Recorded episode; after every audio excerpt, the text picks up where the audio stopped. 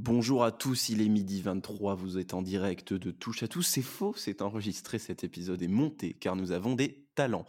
Euh, vous êtes sur la partie 2 de l'épisode 12, celui sur la vie de Joséphine Baker.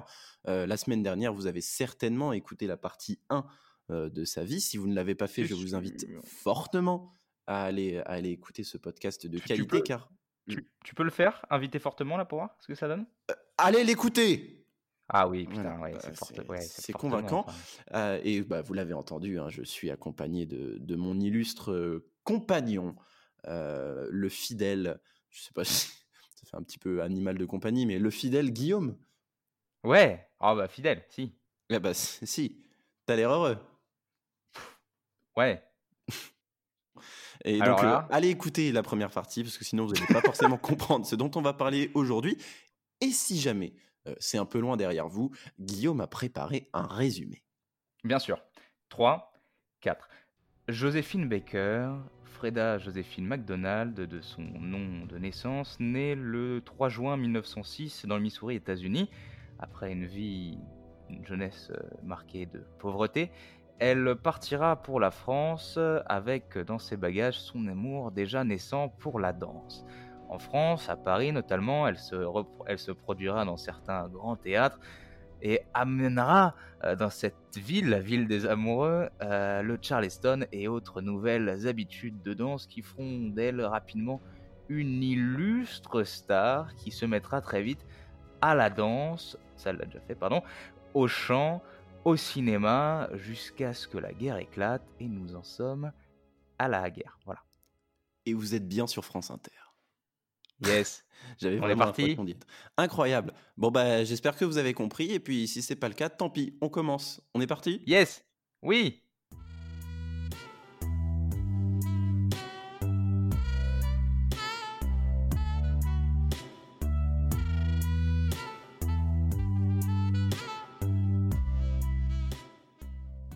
Alors la semaine dernière, on s'était laissé sur Joséphine Baker qui rentre en France après un accueil plus ou moins tumultueux et plus Houleux. que moins houleux, c'est le cas. Et du coup, elle rentre en France, elle se marie avec Jean Lyon en 37 et elle va obtenir grâce à ça la nationalité française et elle euh, refuse aussi euh, à partir de là sa nationalité, euh, enfin sa citoyenneté américaine. Oh. Voilà. Jean Lyon, lui, il est industriel français, il est d'origine juive et vous le savez comme nous, les juifs au moment de l'époque de la Seconde Guerre mondiale, c'est pas la joie. Ils ont quelques problèmes de taille. Et elle, elle va l'aider justement à, à fuir ces problèmes, malgré une séparation euh, très rapidement après leur mariage. De toute façon, vous aviez l'habitude, et elle aussi. Ah tiens. Ah, étonnant. Et, euh, et elle va l'aider à, à- à se sauver des, des camps de la mort en le faisant fuir aux États-Unis. Jump dans le temps pour un truc pas fun fun non plus, c'est-à-dire la Deuxième Guerre mondiale. Euh, Joséphine va prendre une part très active dans la résistance pendant la guerre. Et euh, en gros, ça se chevauche au moment où, Paris est, pris euh, par les Allemands. Elle, va se réfugier dans un château qui s'appelle le château des Milandes, qu'elle a euh, pas encore acheté, mais qu'elle loue pour le moment. Euh, et à ce moment-là, elle est, donc on est en 39, à peu près 40, elle est recrutée par le deuxième bureau des forces françaises libres, donc en gros la résistance tout simplement. Et le château des Milandes dont on parle, qui se situe en Dordogne, pas très loin de Castelnau, Castelsarrasin, je sais plus, Castelnau, je crois. Ou là, je fais une erreur, Oui, mais si tu pouvais grave. savoir, s'il te plaît, ce serait. Je m'excuse. Euh, Et donc, ça va devenir une. Parce qu'elle va le louer, puis l'acheter avec son, son mari. Euh, ça va devenir une place forte de la résistance française, tantôt lieu de réunion, tantôt cachette pour la, la résistance. Euh, ça va servir de, de couverture carrément, euh, notamment pour le capitaine Apté, qui est le chef du contre-espionna- contre-espionnage militaire euh, à Paris. Et grâce à sa mobilité internationale, ça va lui permettre de circuler un peu partout et d'aider les, les réfugiés à quitter le pays. Ouais, c'est ça. Parce que à cette période, donc, elle a été contactée par Abdel, celui dont, dont- le monsieur dont tu parlais, Jacques, de son, de son prénom, qui lui cherchait des gens qui pourraient l'aider dans l'espionnage et le contre-espionnage pour Mm. aider la résistance. Euh, et Joséphine, c'était un choix euh, super. Enfin, c'était une bonne candidate parce qu'elle était ultra célèbre. Elle pouvait du coup se déplacer assez facilement euh, à travers les pays. Et puis, elle avait moyen d'accéder à des cercles un peu sélects de certains dignitaires nazis. Et elle détestait ces nazis, justement. Ah oui, non, mais elle aimait pas. Elle aimait pas. Qui d'ailleurs les aimait pas non plus. Euh, qui ne l'aimait pas non plus parce que oui, c'était une femme noire, euh, bisexuelle, elle l'assumait, euh, mariée avec un homme d'origine juive et qui avait des relations un peu ouvertes avec tout le monde et c'était assez public. Donc il faut dire que c'était, oui, c'était pas le dada d'Hitler. et elle n'aimait pas les nazis. Ce qui est quelque part le point commun de pas mal de gens. Donc c'est assez fédérateur de ne pas aimer les nazis. et tant mieux. c'est pas un truc que tu mets dans ta bio Insta ou Tinder, j'aime pas les nazis. Voilà, non, mais voilà, il faut, il, faut noter certaines choses. C'est important. Donc, on l'a compris, ça, Abdé, pardon, il, cherchait des gens euh, pour, pour le contre-espionnage et il hésitait au début à, faire appel à Josephine Baker parce que euh, peut-être que vous connaissez cet épisode, il y a une danseuse qui, pendant la Première Guerre mondiale, une danseuse qui s'appelle Mata Hari, euh, avait œuvré pour le, contre-espionnage français et en fait, elle avait... indienne, c'est ça? Non, elle était néerlandaise. Néerlandaise, ah, d'origine néerlandaise. Et, et, en fait, elle avait, peut-être des origines indiennes, je sais pas, mais elle était de nationalité hollandaise. et en fait, elle a été accusée et puis exécutée de d'être une agent double à la botte de, l'Allemagne. Enfin bon, du coup, ça, ça, ça refroidissait un peu Jacques Aptet, mais Joséphine, qui l'a, enfin, Joséphine l'a convaincu, parce que ça, on n'en parle pas assez, on ne l'a pas assez précisé, mais, mais Joséphine se sentait française, 100% elle avait un amour. On me dit dans l'oreillette que Mata Hari est, bel et bien néerlandaise. Autant pour moi.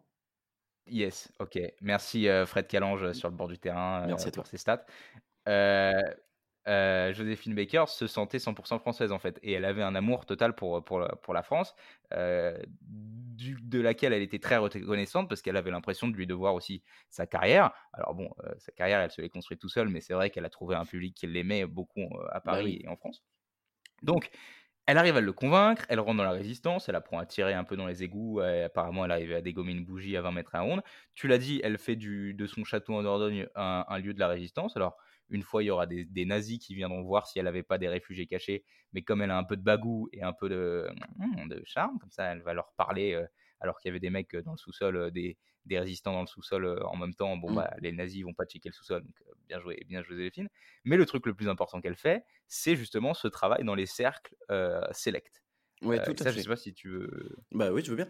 En fait, officiellement, sa mission, au-delà de, son action de soutien avec le château des Milandes, officiellement, sa mission, elle se limitait à aller chanter pour les troupes dans différents pays comme elle a pu le faire au, au, Maroc, pardon, où elle chante bénévolement devant les, troupes françaises et alliées stationnées en Afrique du Nord, malgré, elle, ses graves problèmes de santé. Euh, et, sur la ligne Maginot aussi. Et en fait, elle, elle, remontait le moral des troupes. Tout à fait. Et au Maroc, d'ailleurs, elle va y passer un certain temps. Elle va y passer trois ans entre 41 et 44 et elle va soutenir les troupes américaines, coloniales, et voilà, elle va faire une longue tournée dans le Moyen-Orient pour remonter le moral des troupes et, diffuser aussi les idées de De, de, Gaulle et, de la propagande. elle, elle, est un peu pilier de la, la propagande. Bah, c'est quand, même la propagande de, de, anti-nazi, parce qu'on peut quand même. Comment, comment, tu, comment tu parles de notre général? Pardon. Je, je, ne parlerai plus jamais mal de la Mokipi. Merde. Voilà et par contre, officieusement, sa véritable action résistance, c'était plus se servir de son charme et de sa gloire pour séduire des attachés militaires étrangers et leur soutirer des renseignements. Et ça, c'est quand même balèze parce qu'elle va faire des trucs très forts. Donc, en fait, c'est pendant des, soirées officielles, elle devient carrément agent de renseignement, jusqu'à même cacher des messages dans ses partitions de musique à l'encre invisible qu'elle transmet à, des, à des informateurs pour avoir des infos sur la résistance qui derrière remonte à Londres. Euh, ça, c'est super fort et jamais personne va aller euh, mettre une lampe à UV ou je ne sais quoi sur ces partitions pour vérifier s'il n'y a pas une info. quoi. Non, et des, et les photos qu'elle pouvait pas euh, qu'elle pouvait pas euh, écrire à l'ombre sympathique, elle les mettait dans ses sous-vêtements, elle les épinglait dans ses sous-vêtements. Ouais, bah d'ailleurs, il y a une histoire avec ce sous-vêtement à Lisbonne où elle met un microfilm, c'est vraiment OSS 117, elle met un microfilm dans son soutien-gorge qui a une contenant une liste d'espions nazis qu'elle va remettre à des oh agents britanniques. La secla. Habile. La secla. Habile, Bill. Bell. Euh, et donc, euh, voilà, pendant ces soirées euh, officielles, elle va soutirer les informations. Sauf que quand elle partait à, la pêche aux infos, elle vise gros. Elle visait gros, vraiment. Et pas forcément par choix. Hein. Euh, pour vous donner une idée, elle va même obtenir des informations précieuses sur les informations de Mussolini en interrogeant l'attaché militaire italien qui est en admiration totale devant elle. Donc il boit ses paroles et tout ce qu'elle veut, euh, il lui dit. Elle va même obtenir aussi des renseignements sur la manière dont le gouvernement japonais voit l'Indochine française, parce que c'est encore euh, l'Indochine française à ce moment-là, mmh ici loin. Oh, le compas dans l'œil. Le compas dans l'œil. Et euh, ou même sur des projets secrets des nazis, euh, qu'elle déteste, ça c'est plus un secret, on vous l'a déjà dit.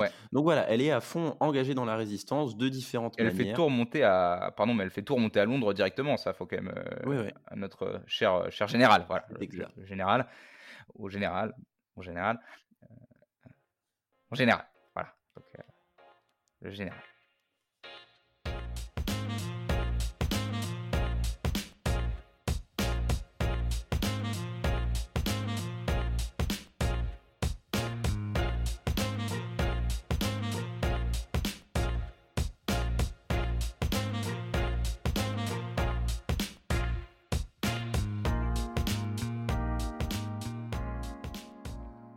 La fin de la guerre approche. Euh, notons quand même deux, trois petites choses sur la, vie de Josephine Baker à ce moment-là. Euh, elle va passer un, brevet de pilote pendant la, période de la guerre et elle va rejoindre les infirmières pilotes secouristes de l'air pour secourir justement les réfugiés de, la Croix-Rouge. Euh, et quand elle rentre en France en octobre 1944, elle va continuer justement ces actions-là auprès de la Croix-Rouge, mais surtout, elle va reprendre sa casquette de chanteuse et par soutenir le moral des combattants, euh, suivant notamment la progression de la première armée. Euh, la première armée, c'est, elle est menée par le général de Latre de Tassigny, euh, qui va conduire oh jusqu'au cœur de, l'Allemagne, enfin. Attends. l'année dernière, j'habitais avenue du général de Latre de Tassigny. Voilà. C'est oh là, oh là, oh le croisement de connaissances. Oh ça, ça, c'est des. Alors là, mais je sais que vous êtes venu pour ce genre d'infos. C'est des, des, oh, instants de spontanéité de découverte. Ah non, mais attendez. Quand je vais raconter on arrête aux copains. Oh, là, oh l'histoire ah, C'est fou, dis donc. Oh, et, euh, hein, la vie. Hein. Et elle, euh, qui a du coup lutté euh, pour, pour la France libre au péril de sa vie, parce que elle avait dit, hein, elle était prête à sacrifier sa vie pour la France qui lui avait tout donné selon elle et c'est mine de rien un petit peu vrai, même si elle a quand même fait beaucoup de choses toute seule. Elle va être remerciée par son dévouement, dévouement pardon, notamment en 46, puisque elle va se voir remettre, je sais pas si on dit ça comme ça, mais la médaille de la résistance par, bah, par l'armée. Et tout simplement. Bah, par le général, hein, carrément. Et oui, oui, par le général qui va la, en général, qui va la, féliciter personnellement. Et quelques années plus tard, elle va se voir attribuer, euh, cette fois-ci c'est la bonne formulation, les insignes de chevalier de la Légion d'honneur et de la croix de guerre euh, de 39-45 avec palme. Attention. Et, un peu de légèreté euh, dans ce contexte pesant en 47, puisque elle va épouser cette année-là Joe Bouillon, qui n'a rien de cuisinier, mais plus de musicien. 37e euh, mariage. 37, ah ouais, c'est ça, ouais. Voilà. Euh, et c'est un, chef d'orchestre de renom, et tous deux sont portés par un même idéal, un peu d'une race unique, la race humaine finalement, et ils ont la volonté de fonder un village du monde, mais ça, tu vas nous en parler. Alors oui, alors, ouais, alors ça c'est une partie un peu, un peu sketchy euh, de la vie de, de, Joséphine. On est fin des années 1950. Donc tu l'as dit, euh, Josephine Baker s'est trouvé un nouveau mari en la personne de, de, Joe Bouillon. Elle se retire à ce moment-là, elle arrête un peu sa carrière, qu'elle avait reprise hein, à la fin de la guerre, elle avait bien repris. Euh, mais là, elle, met sa carrière un peu de côté, elle se retire dans son, dans son domaine en Dordogne, dans son château, et elle bosse sur un projet un peu chelou, euh, mais qui atteint de ses rêves, qui s'appelle la tribu arc-en-ciel. Alors en quoi ça consiste la tribu arc-en-ciel? Et vous allez voir, c'est un peu, c'est un peu baisé. Euh, concrètement, à ce moment, le château, il lui appartient et elle va en faire un genre de parc d'attraction touristique. Donc, il va y avoir un golf miniature, des cours de tennis, un musée de maquettes de cire comme euh, Madame Tussaud, euh, un héliport, une énorme piscine en forme de J, et et donc, bon, ça, c'est pas très. Enfin, c'est un peu beaucoup, mais c'est pas délirant. Mais il y aura une attraction principale qui est un peu. Voilà. Là, on touche un peu du doigt les trucs chelous, puisque l'attraction principale, c'est des enfants vivants. Oui. c'est bah, Non, mais c'est pas, pas moins glauque. Hein. c'est hyper glaucose. Alors, en gros, en gros, Joséphine Baker et, son mari, mais son mari va un peu se détacher au fur et à mesure du projet parce qu'il va comprendre que ça part un peu loin.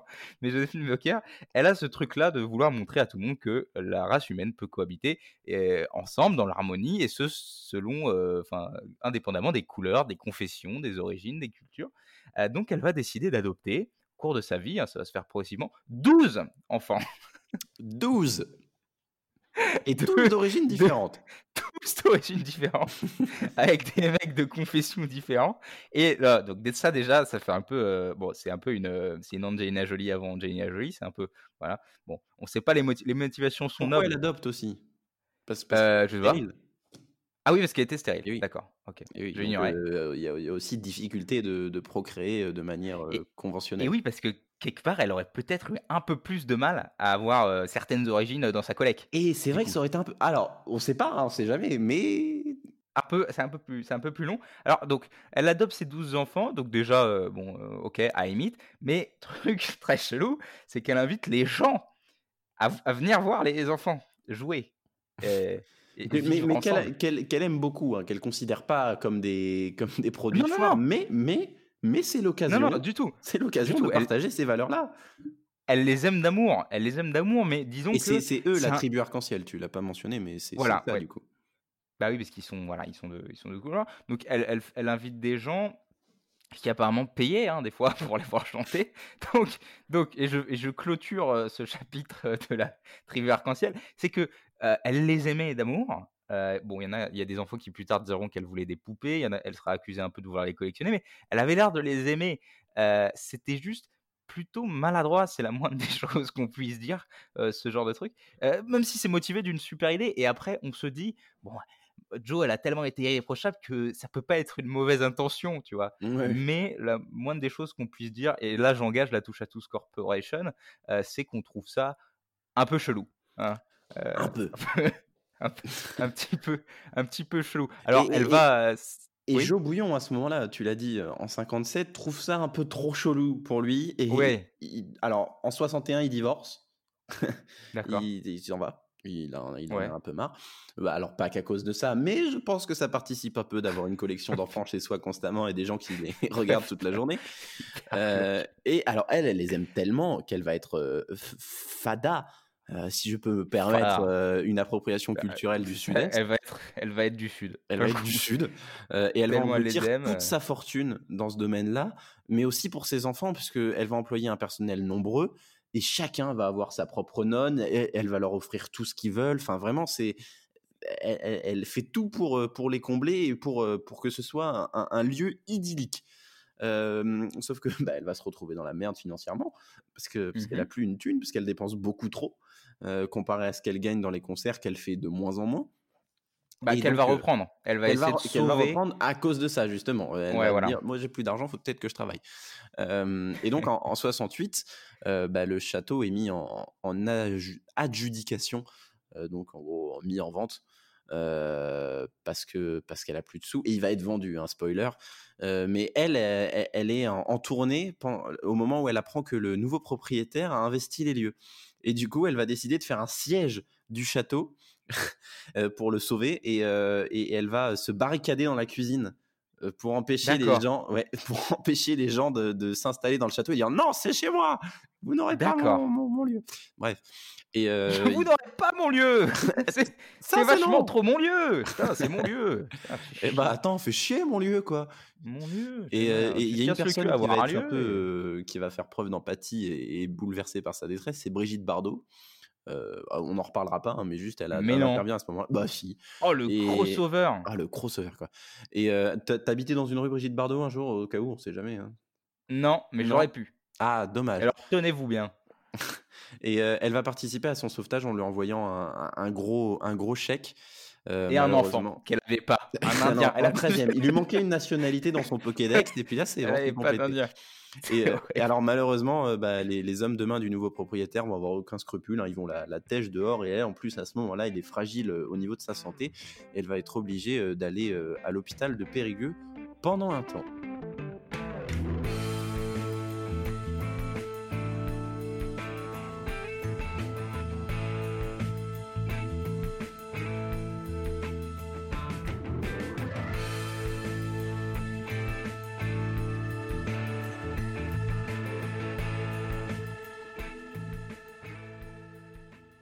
Joséphine, c'est un peu comme une galette bretonne. Il y a tous les bons ingrédients pour que ça marche. sauf que. Oh ouais. Là, il en manque un. c'est l'activisme. Et, Joséphine, malgré ses bouleversements, les bouleversements dans sa vie, eh ben, elle va pas mettre de côté ses valeurs et son engagement, puisqu'elle va s'engager. Et elle va s'engager dans quoi, Guillaume? Dans l'activisme, tu l'as dit. Oui. Je rends la main. et concrètement Non, alors, parce que la Deuxième Guerre mondiale ne doit pas nous faire oublier qu'aux États-Unis, c'est toujours pas Jojo si t'es afro-américain ou si t'as un peu la couleur de peau qu'il faut pas. en l'occurrence, il y a toujours la ségrégation. et pas de bol, alors on s'en fout en l'occurrence, mais pas de bol si, si, tu veux vivre en Amérique. Joséphine Baker, elle est afro-américaine, ses origines-là. du coup, elle est très touchée par ce truc de ségrégation. Du coup, elle va s'engager contre la ségrégation et mmh soutenir le mouvement des droits civiques. Alors ça, ça se passe en, gros un peu en même temps qu'elle construit sa tribu arc-en-ciel. Hein. c'est un peu en parallèle. ce qui est important de noter, c'est que Joséphine Baker, quand elle est en Europe ou en Afrique du Nord, elle était la bienvenue dans, dans les plus beaux palais, dans les plus beaux palaces. et, en parallèle, aux États-Unis, bah, elle pouvait même pas se trouver un hôtel. C'est-à-dire que par exemple, à New York, elle s'est faite refuser avec son mari de l'époque, qui doit être le 26e, je crois. On en était à 37 avant, donc encore plus. Mais je crois qu'à New York, c'était son 26e bis. Ouais, peut-être. C'était le 26e bis. Oui, c'est ça. Euh, Frédé... je sais plus.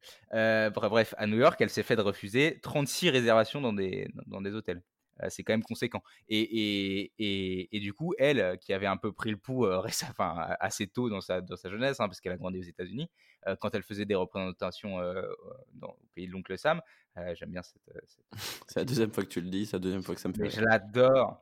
Au pays de l'oncle Sam, déjà, elle faisait des petites actions avant même de trop s'engager, mais elle faisait des petites actions, c'est-à-dire que elle, dans, dans, dans, les tickets de, de, de, ces spectacles aux États-Unis, il était écrit que on ne pouvait pas refuser à l'entrée des gens sous prétexte qu'ils étaient noirs ou qu'ils étaient métis. Tu vois? mais, mais malgré, malgré toute la, la, haine qu'il peut y avoir envers elle aux, États-Unis, elle va quand même s'exprimer devant, devant 100 000 personnes pendant un défilé à Harlem. Ouais à, ce moment-là. Et d'ailleurs, c'est à peu près à cheval avec le moment où il y a un incident dans un, dans un bar, enfin dans un, dans un club qui s'appelle le Stork Club, qui va mettre fin justement à, à cet activisme-là aux États-Unis pour le moment, parce qu'elle va y revenir après, on va en reparler. en fait, elle va, elle va être critiquée, enfin, elle va elle-même critiquer la, politique du club, celle dont, tu parles, d'interdire et de décourager en tout cas les, clients noirs de, venir, de venir profiter bah, des, services qui sont proposés tout simplement. Elle, elle va dire bah, que c'est pas bien, elle va se révolter contre ça. Et en retour, elle va accuser, enfin pas en retour du coup, mais elle va, elle va accuser dans la suite logique des choses Walter Winchell, qui était un, vieil allié, de ne pas avoir pris sa défense, qui, qui était là au moment où, où elle mène cette action-là, en gros. Et lui, il n'est pas content qu'elle l'accuse. Du coup, il va dire Ok, elle est communiste Et il faut pas être communiste aux États-Unis à cette époque. C'est faut pas, être communiste tout court. Faut pas être communiste. Non, c'est mal. et, et c'est vraiment. C'est pas bon, bon, bon chose. Et non, bah non, bah, parce que c'est la chasse aux sorcières un peu. Hein. Je sais pas si c'est exactement ce, moment-là, mais la chasse aux sorcières, la chasse des communistes. Je sais plus. D'accord, euh, peut-être, je... certainement. Et en tout cas, culture, cette accusation, ben, ça va faire qu'elle va perdre son visa et elle va être obligée de retourner en France puisqu'elle peut plus rester sur le territoire des États-Unis à cause de cette, de cette accusation, mais qui va faire qu'elle va avoir des petits ennuis avec le FBI notamment ou d'autres organismes qui vont commencer à enquêter sur elle parce qu'ils se disent «Hum, elle traîne avec les communistes. Et pourquoi ils se disent ça aussi? Parce qu'elle a fait une tournée à un moment donné en URSS. Du coup, ils se disent, oh, il y a quand même beaucoup d'éléments qui font qu'elle est peut-être liée au communisme, mais visiblement, elle l'est pas. Ouais, non, bah non, et, ça lui vaudra, oui, tu as dit, d'être surveillé très longtemps par le FBI, ce qui est assez marrant. Enfin bref, ça, ça, ça mettra un stop à son activisme, mais elle, y reviendra, tu l'as dit, elle va mener plusieurs actions dans des bars, donc toujours en, poussant, et progressivement, les gens commencent à accepter que n'importe qui peut aller voir des spectacles, malheureusement. elle va aussi écrire plusieurs articles sur le sujet, elle va faire plusieurs conférences, notamment dans des universités, jusqu'à un moment pivot de son activisme, le 28 août 1963. Alors ceux qui ont une culture folle furieuse connaîtront la date, puisque c'est la marche sur Washington. le moment où MLK, Martin Luther King, prononce son célèbre discours I Have a Dream, et, elle, Josephine Baker, est la seule oratrice, donc c'est pas la, seule qui parle, mais c'est la seule qui parle et qui est une femme officielle, parce qu'il y aura d'autres personnes, d'autres femmes qui vont parler, mais à parler aux côtés de, Martin Luther King.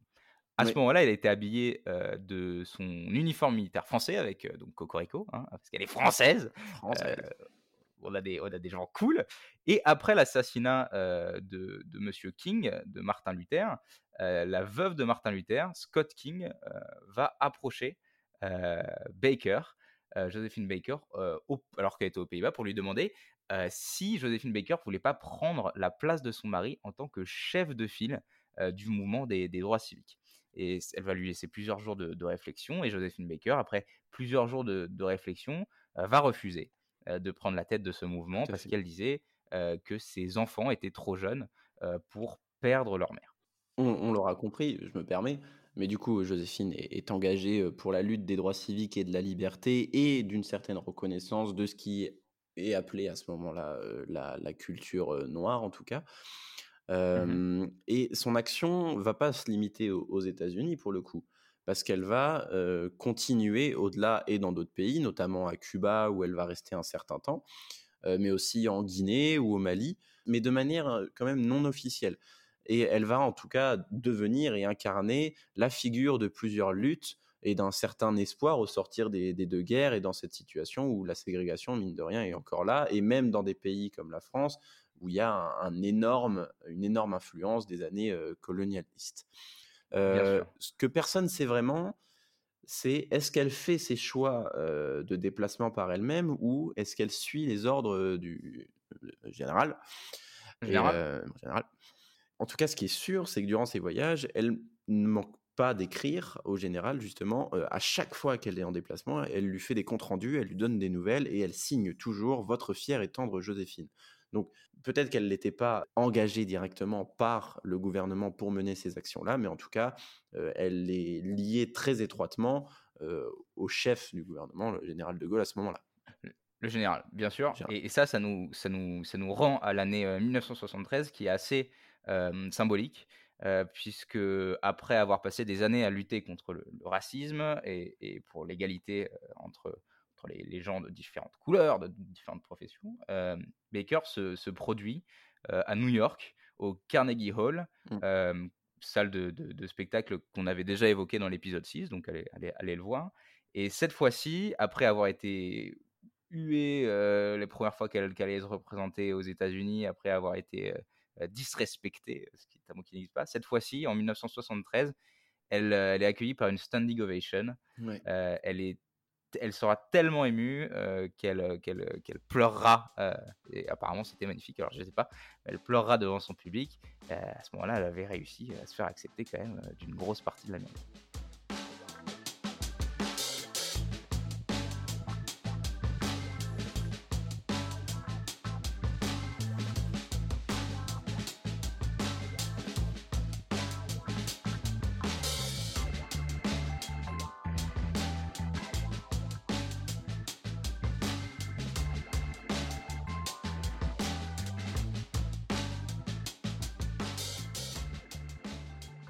Alors voilà, euh, Joséphine est rentrée en France après, euh, après cette longue période d'activisme dont on vient de parler.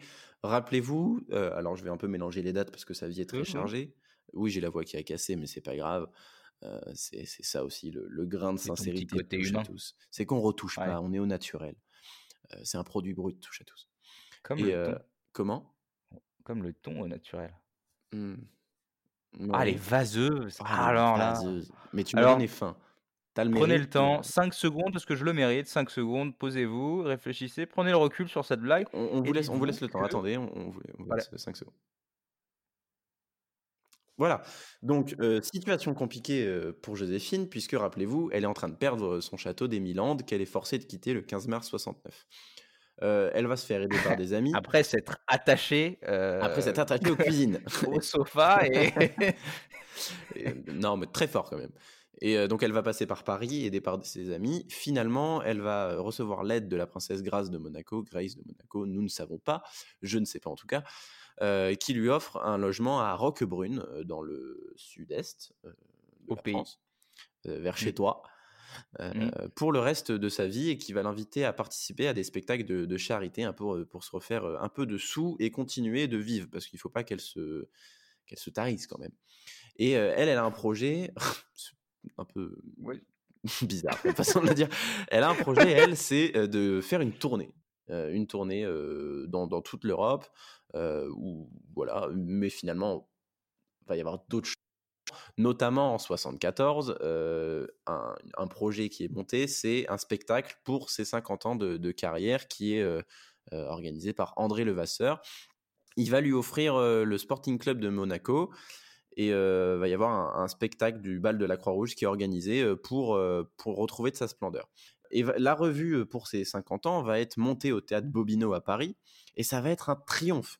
Euh, elle va retracer toute la carrière de, de l'artiste, l'épisode, les épisodes heureux euh, et malheureux, parce que sa vie était mmh. heureuse et malheureuse.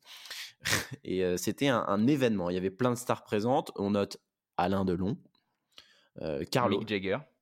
Euh, Mick Jagger, exactement. Lynn Carlos hein? Oui, Carlos. Il y avait Carlos? Il y avait Carlos. Ah bah, vraiment, j'ai. Ça n'a rien, ah, de dire les autres. Hein. Bah, je... il, y avait Carlos. C'était d'ailleurs le seul siège occupé de la salle. Euh... oui, mais Carlos prend, Carlos prend tout. Carlos rayonne. Gros bâtard. Ah, gros bâtard. Non. Non, c'est Carlos. bâtard. Non, c'est Carlos. Gros bâtard. Euh, j'en étais où Voilà, j'ai perdu le. Et quatre le... jours après, quatre jours après, il se passe un truc. Oui, voilà. Et, et donc, euh, alors attends, pendant qu'elle est sur scène, donc euh, au moment de la représentation, va y avoir une interruption pour un message de l'Élysée et le président euh, himself, qui à ce moment-là plus le, le général, mais Valérie Giscard d'Estaing, va lui rendre hommage et elle déclare Paris, me revoilà en gros, sauf qu'elle va pas pouvoir honorer ses paroles, alors pas par pas par manque de valeur, mais parce que le non, lendemain. Parce qu'il y a un obstacle. Bah, il y a un petit obstacle. Euh, le lendemain du spectacle donné en son honneur, bah, va pas se réveiller parce qu'elle a été victime dans la nuit d'une hémorragie cérébrale qui va euh, l'emporter, malheureusement. Mmh. Et il va y avoir Euh, une. Oui, vas-y. Non, bah, juste pour dire qu'elle mourra le, le 12 avril euh, 1975, Oui. qu'à ce moment-là, elle était divorcée de son dernier mari. Le 300e. Ouais, à peu près. Et je pense que c'est là où tu voulais en venir. Et le jour de ses funérailles, il y aura plus de 20 000 personnes qui, qui descendront dans les rues de Paris pour assister à la procession. Je te connais bien, euh, euh, parce que tu es très facile à cerner. Euh, C'était pas très compliqué quand même. Non, non, très basique, vraiment. Euh, et le, le gouvernement français euh, va l'honorer de, de 21 coups de canon en fais- faisant ainsi de, de- de Josephine Baker. En, Euh, en lui tirant dessus, vraiment, il la, il la fusille. C'est un peu chelou, mais, euh, mais Drôle allez. dommage. Euh, non, ça, ça fait, ça fait c- cette, cette, cette action euh, symbolique fait de, Josephine Baker la, la première américaine de l'histoire à être enterrée en France avec les, les honneurs euh, militaires. Tout à fait. on l'a compris, euh, Josephine Baker, elle a eu une vie euh, bah, plutôt riche, hein, c'est le moins qu'on puisse dire, et ça, ça lui vaudra pas mal d'hommages. Je sais pas si tu as des exemples, des, des petits J'ai des, exemples. Euh, le premier, avant qu'on parle de ce qui aujourd'hui, des traces de Joséphine Baker aujourd'hui dans la société, dans, dans, dans les villes et tout ça. Euh, en 2013, Régis Debray va réclamer sa panthéonisation. Euh, alors, ce qui n'était pas du tout son genre selon Akio, son, son fils aîné, euh, un des, un des Mhm. douze. Je dirais la confrérie un peu. C'est stylé, ouais, ouais, c'est stylé, Ouais, on dirait stylé. un nom de film. Ouais, c'est ça. Et, euh, et- et lui pense qu'elle aurait refusé de, de s'y enfermer. Et au contraire, euh, Brian, un autre de ses fils, Brian, j'ai dit Brian, vraiment, je l'ai lu premier degré, d'accord. Je croyais que c'était Jimmy elle, Briand, mais. elle aurait adoré et que ça aurait apporté de la gaieté et de la fantaisie au Panthéon. Mais aujourd'hui, pour parler de, de son héritage, écoute, Mais elle, dire, elle ne l'est pas, du coup. non, Elle est. D'accord. non, non. Non, elle n'y est D'accord. Euh, Aujourd'hui, ce qu'on peut dire, c'est que, euh, bah, notamment, elle a une place dans le 14e arrondissement de Paris à son nom. Euh, Il y a aussi une Mhm. piscine flottante à Paris qui nom, j'ai trouvé ça marrant. Nickel. Un cratère sur Honorable. Euh, ça, ça claque. D'accord, un cratère. Ça, ça, ça Ouais. tue. Le château des Milandes, lui, pour le coup, est labellisé Maison des Illustres en, en 2012. Euh, donc, le château où elle a vécu 20 ans avec ses, ses enfants, ses enfants adoptifs, la, la tribu Arc-en-Ciel. Et, euh, Ouais. et aujourd'hui, c'est un musée euh, qui est consacré à, à sa carrière et à sa vie, dans lequel on peut retrouver plein de choses, notamment le pagne euh, banane avec lequel elle avait dansé. et sa Légion d'honneur. elle va aussi être intronisée au St. Louis Walk of Fame. donc ça, c'est comme, bah, c'est comme le Walk of Fame de Hollywood, hein, avec les petites étoiles. Sauf que c'est voilà, c'est que des gens du coin, de Saint-Louis. Elle va être aussi au Hall of Fame des Hall of Famous Missourians, donc le, Hall of Fame des, des, des gens du Missouri. Oui. parce qu'elle est, elle est du Missouri, et dans le Legacy Walk à Chicago, qui est une espèce d'exposition publique en plein air qui célèbre les contributions à l'histoire euh, et à la culture euh, du monde LGBT et, tout ça, parce qu'elle était bisexuelle et qu'elle l'assumait très très fort. D'ailleurs, dans ses amantes, apparemment, il y avait eu Frida Kahlo. dernier petit fun fact comme ça. ainsi se conclut la vie de, de Josephine Baker? Oh, tout à fait. Ainsi se conclut la vie de, de Josephine Baker.